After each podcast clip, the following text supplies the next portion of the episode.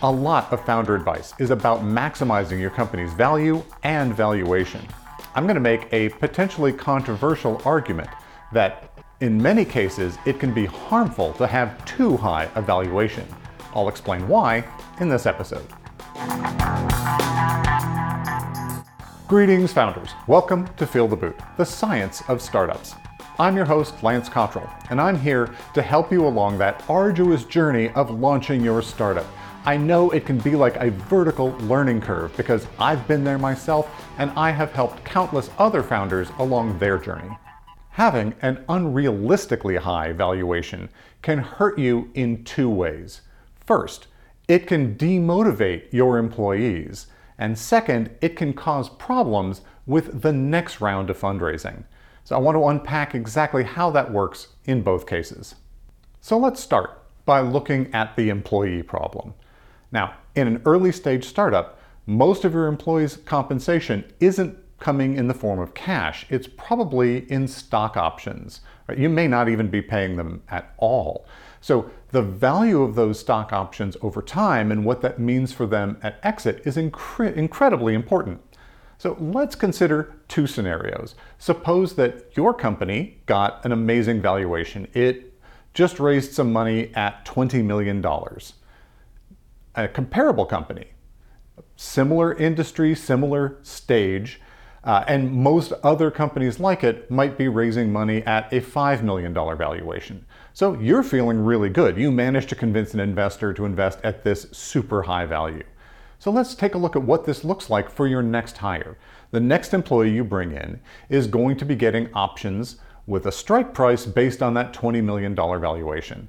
So let's imagine that works out to a $1 strike price and that you're giving them a 100,000 options, which is worth about $100,000 offsetting what you'd be paying them.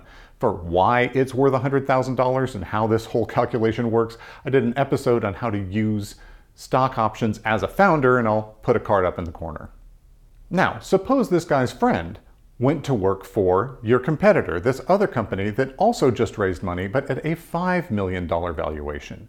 Well, if he's also deferring about $100,000 in salary, then they need to be paying him with 400,000 options because the strike price is going to be a quarter of your strike price at only 25 cents. So your employee got 100,000 options at a buck.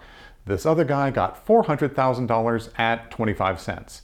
So let's fast forward a little bit and say, what happens in a couple of years at exit? Let's say you've done reasonably well. Uh, you're not a unicorn, but you have an exit at, say, a $100 million valuation. And we're going to ignore all the dilution and everything else that probably happened in there. So if your company goes out at $100 million and the strike price was $1 at 20, neglecting that dilution, the new strike price is $5. So your employee gets 100,000 options times $5, the current value, minus 1, his original strike price, or $4. So 100,000 times 4 is 400,000. The guy takes $400,000 home when the company exits. And that's not a bad outcome. But let's look at his friend and assume that company also eventually has an exit for a reasonable $100 million. So he has $400,000 shares and he's going to get $5 minus 25 cents or 475 per share for all 400,000 shares. So he's taking home 1.9 million dollars. And so your employee's to kind of feel like he got screwed at this point. And if you've got a smart employee who understands how options work, he'll know this in advance. He'll know that he could do much better by taking options in a similar company at a more reasonable valuation than in yours. Now, if your company is growing explosively, maybe that $20 million valuation was reasonable and validated because of how fast you're growing, how big the opportunity is. But in that case, you weren't overvalued. That was an appropriate valuation. But if you get $20 million when really that investor should have been giving you a $5 million valuation, that's when this all starts to break down. So, the other problem with having this unrealistically high $20 million valuation is what it can mean for future funding rounds. Now, if things go spectacularly well and you're able to close your next round at 30 or 50 or 100 million dollars, awesome, bonus. Nothing goes wrong, everyone's happy. But suppose that over the next year or two after you raise that round at 20 million, your company doubles in size, but you're not able to find another sucker investor to pay this hyperinflated valuation. So now your company is realistically valued at 10 million and you're looking to bring in that next round. This is where the problem happens. Is your current investor, the last investor, is going to feel pretty unhappy about this, right? They invested at a $20 million valuation. You have doubled in size, and the next guy's getting in at half the price they paid. That seems unfair to them. That investor may, in fact, have pretty strong leverage to renegotiate the deal after the fact.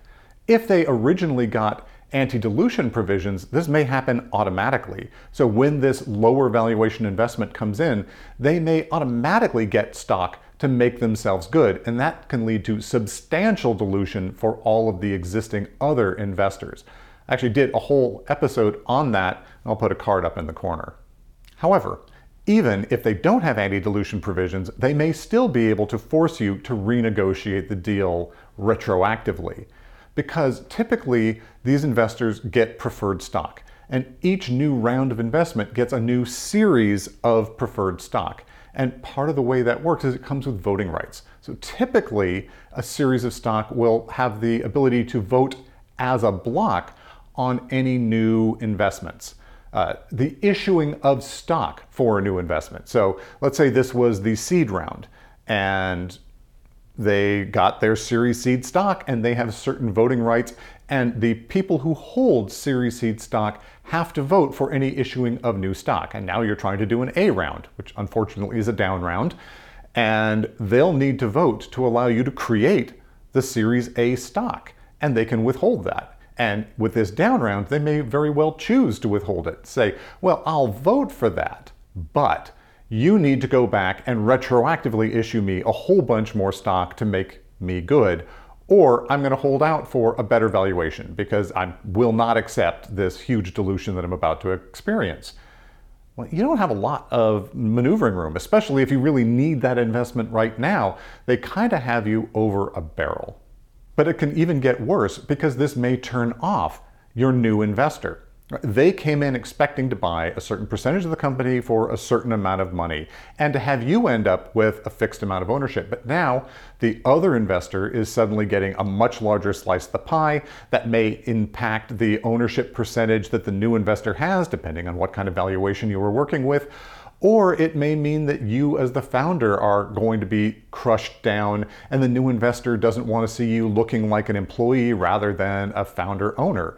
So they might walk away from the deal because of this pushback from the previous investor, all because you got this insane valuation early on. So my advice is make sure you understand what the reasonable range of valuations for your company might be and try to find something in that bracket. You want to, of course, negotiate for the best possible deal you can get within that range. So you're going to be pushing towards the upper end, and I, probably the investor is going to be trying to negotiate in the other direction. But because you know what a reasonable range is, you know when their offer is unreasonable, and you should walk away if you have that option. I think a lot of people get caught up in these really high valuations because they see stories of companies, very early stage companies, getting truly insane valuations. And that certainly happens. There's froth out there. But in many cases, there's more going on than meets the eye. There may be partnerships or opportunities or very deep pocket investors, or this person has an amazing track record of exits before. Uh, right? There could be lots of reasons why that company is getting valuations that might even be justified, but it doesn't look like it from the outside. So you want to look at comparables. Try to get an unbiased sample of other companies that are in your same general sector and at your same stage to understand what kind of valuations are out there. Talk to advisors, talk to investors, uh, ideally ones you're not negotiating with, to get a sense of where they think your appropriate valuation would be so that you get that realistic picture of what numbers you should be expecting. This video is part of an entire playlist on fundraising for your startup. I'll put a link up there in the card to the rest of the playlist so you can see all the other content around fundraising for early stage companies. In fact, we have a whole bunch of playlists on different topics. We have starting your business, fundraising, building your pitch deck, uh, operating your company and running the business, as well as sort of knowledge, insights, and understanding that it's important to have as a founder. So you can get that all at the Feel the Boot channel. Again, put up that card so you can link there directly. Thanks for watching this episode. I hope you found it useful and interesting, and if so, please give this episode a like. It tells the algorithm that this is the kind of content you'd like to see more of. I also encourage you to leave a comment. Let me know your experiences with valuations and negotiating with investors. If you've watched a whole bunch of Feel the Boot episodes, I'd like you to go a step further and subscribe and ring that bell to be notified of new uploads. If you'd like to get one on one help, join the Feel the Boot newsletter, Bootprints at feeltheboot.com. In each issue, I send out my Calendly link so you can sign up for one on one office hours to talk about any issues you're running into in your startup. If you'd like to meet other founders, come to the Feel the Boot Founders Alliance Facebook group. I'll put a link down in the description. Until next time, ciao.